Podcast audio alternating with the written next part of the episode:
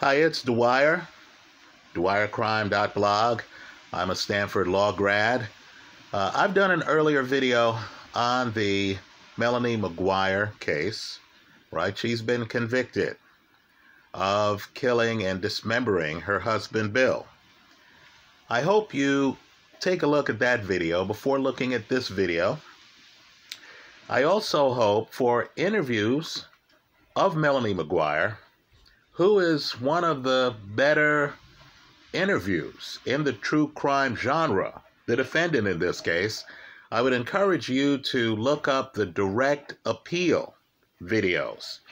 That's a podcast series from about two years ago. It's present right now on Google Podcasts, right? As is my own podcast, Dwyer Crime.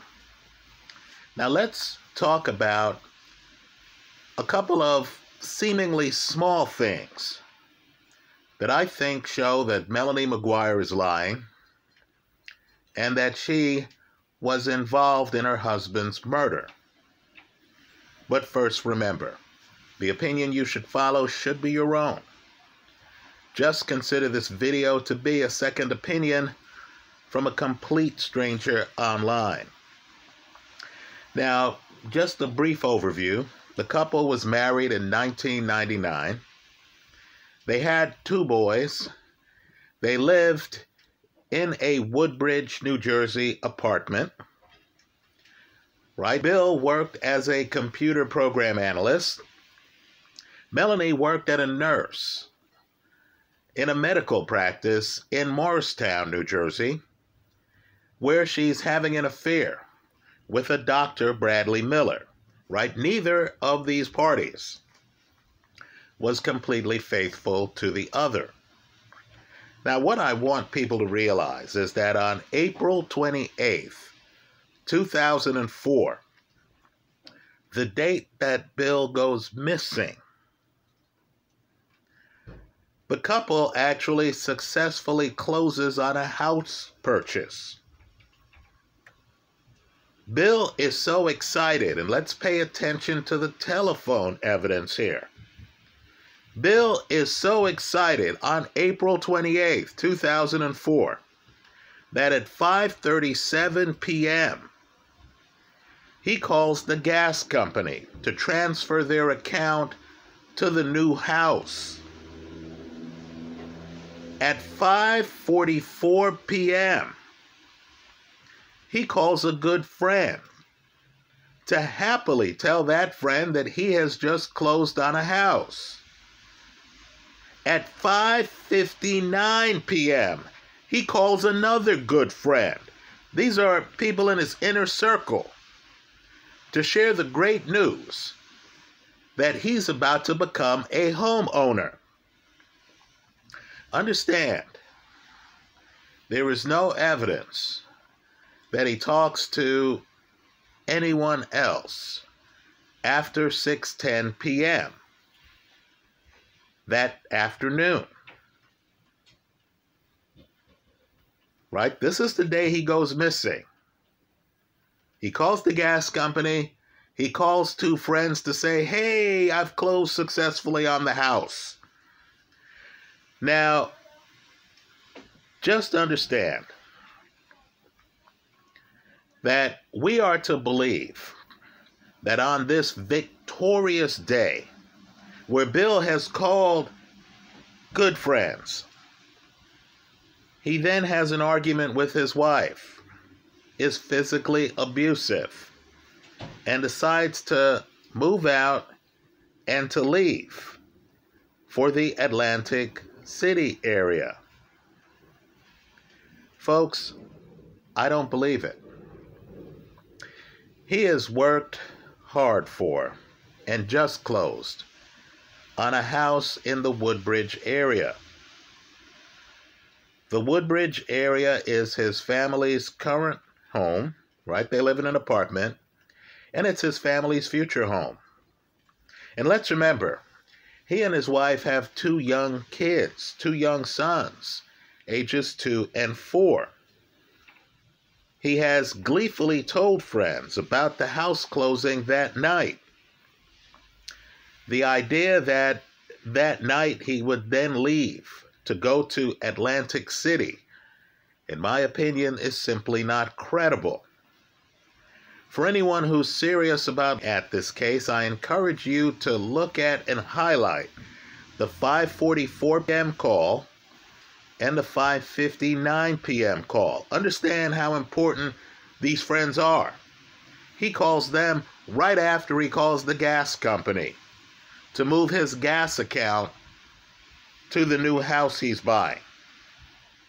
Right? The idea that after buying a house, closing on a house in the Woodbridge area, that he's going to move out and move to Atlantic City, in my opinion, is simply hogwash.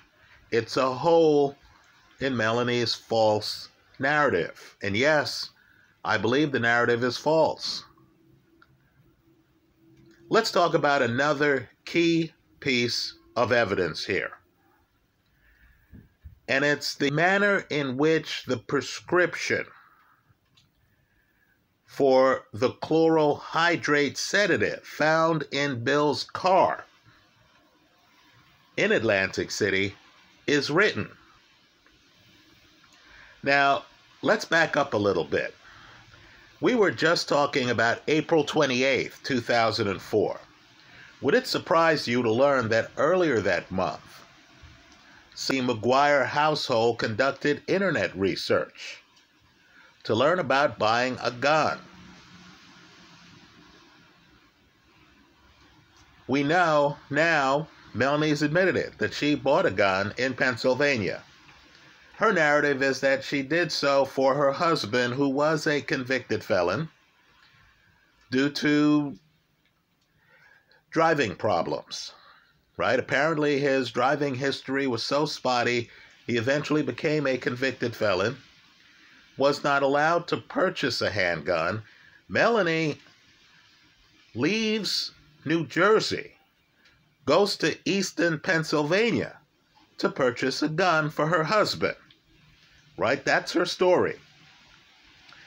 But understand, in the month of April 2004, someone at the McGuire residence also did research about poisons and sedatives, as well as murder. Right now, when the police eventually find Bill's Maxima vehicle.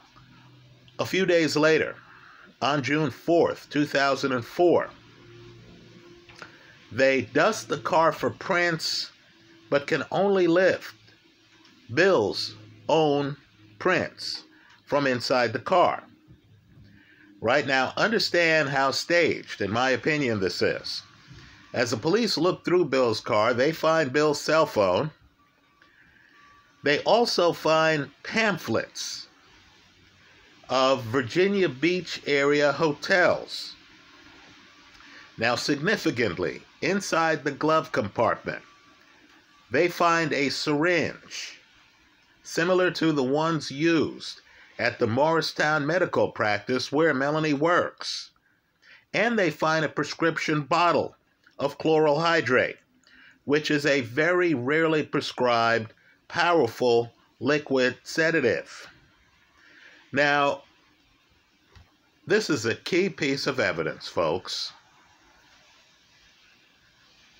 because the prescription was in the name of a woman who was a patient of Dr. Miller, the doctor that Melanie was romantically involved with at the Morristown medical practice right? It was filled at 8:32 a.m. on April 28, 2004. The date on which the couple would later close on the house and Bill would later go missing after calling two friends to happily tell them about closing on the house. Right? Understand, that the prescription is filled at a Walgreens pharmacy.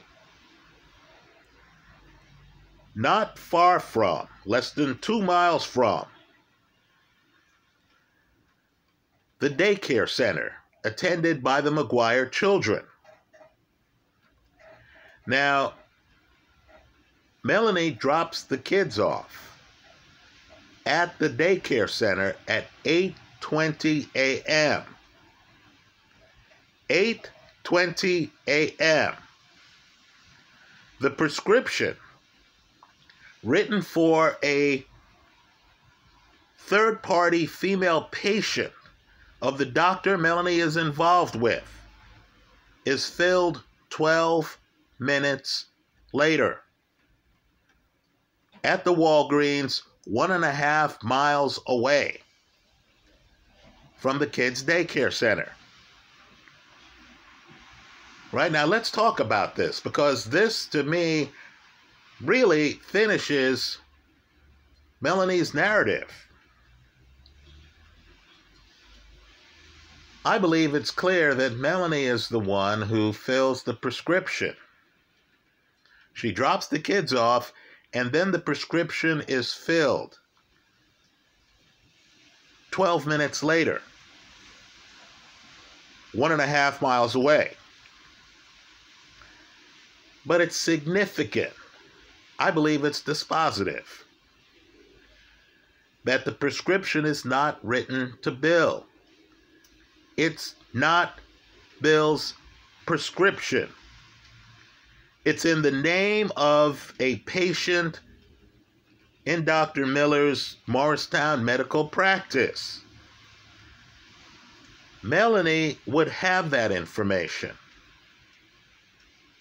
Melanie would know Dr. Miller's patients, not Bill.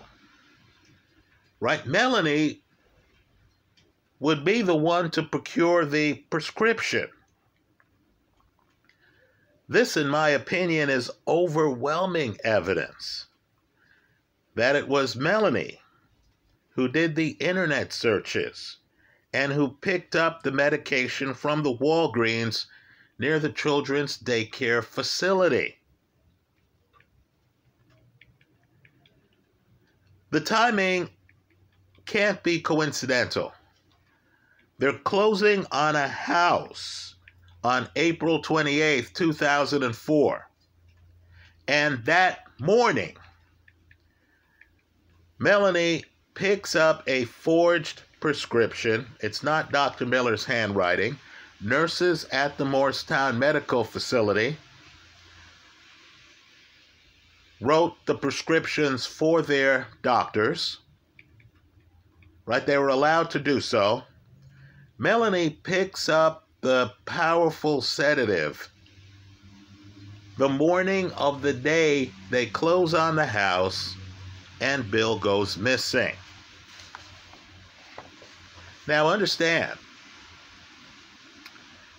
police caught up with the patient whose name was on the prescription, and she testified that she had appointments with Dr. Miller in March and April of 2004, and that she never received a prescription for chloral hydrate, and that she had never been to the Walgreens pharmacy where the prescription was filled. She acknowledged that the prescription showed her direct, her correct date of birth and that the telephone number was very close to hers, only it was off by one digit. Folks, this is inside information that only Melanie would have. Right? In my opinion, based on this evidence, Melanie planned to get this forged prescription, Melanie planned to use the name of one of her lover's patients. Melanie used that woman's name, used her date of birth, used her phone number but changed it one digit so someone couldn't call her to confirm. And then the day her husband goes missing, that morning, she's the one who fills this prescription one and a half miles away from her children's daycare center. Less than 15 minutes after dropping off the kids at the daycare center. Right, folks? In my opinion, Melanie is involved in the murder of her husband. Right? You don't even have to get into her completely incredible story of driving to Atlantic City after her husband leaves, doesn't say where he's going to go. Right? She's supposed to intuitively know he's going to travel all the way to Atlantic City. And we're supposed to believe that she then gets in her car and goes to Atlantic City for the stated purpose. Right? She acknowledges this of finding his car in Atlantic City, crowded city, and then moving his car to spite him. This is during a time period in which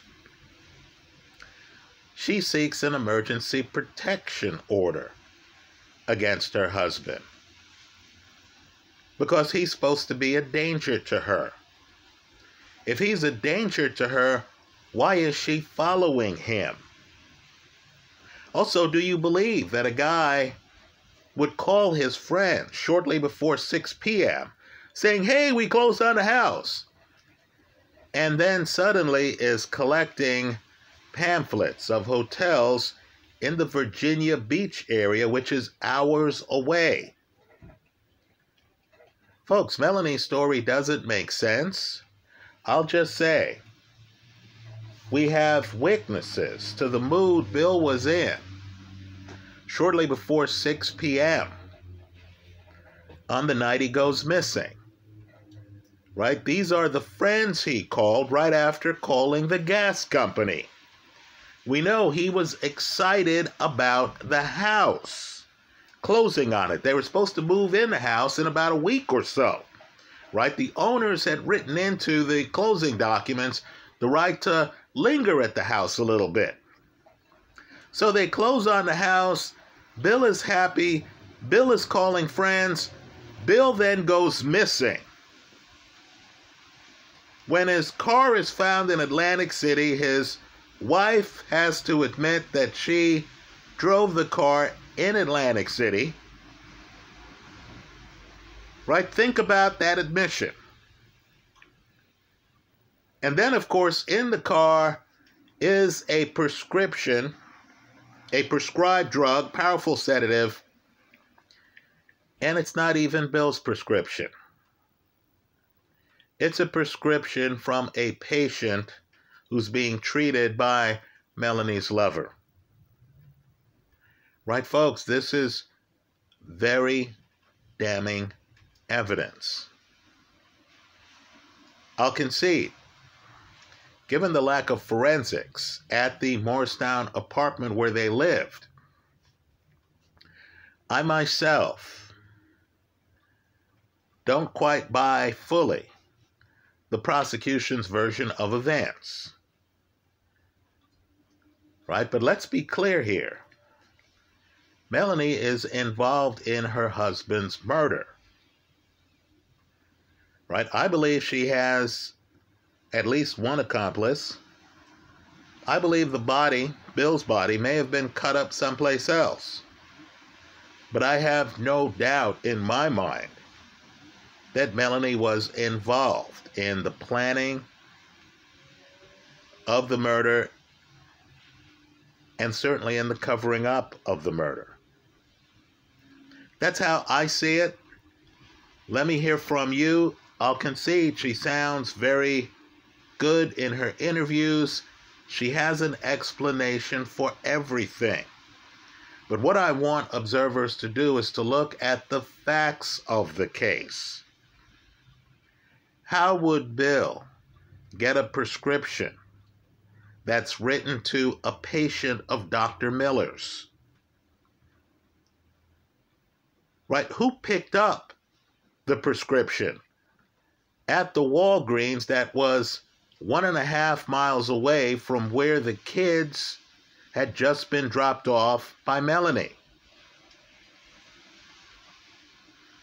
Right? You get the feeling too that Melanie is admitting only what she has to. In other words, she goes to Atlantic City. She realizes that someone or some camera may have seen her getting out of Bill's car.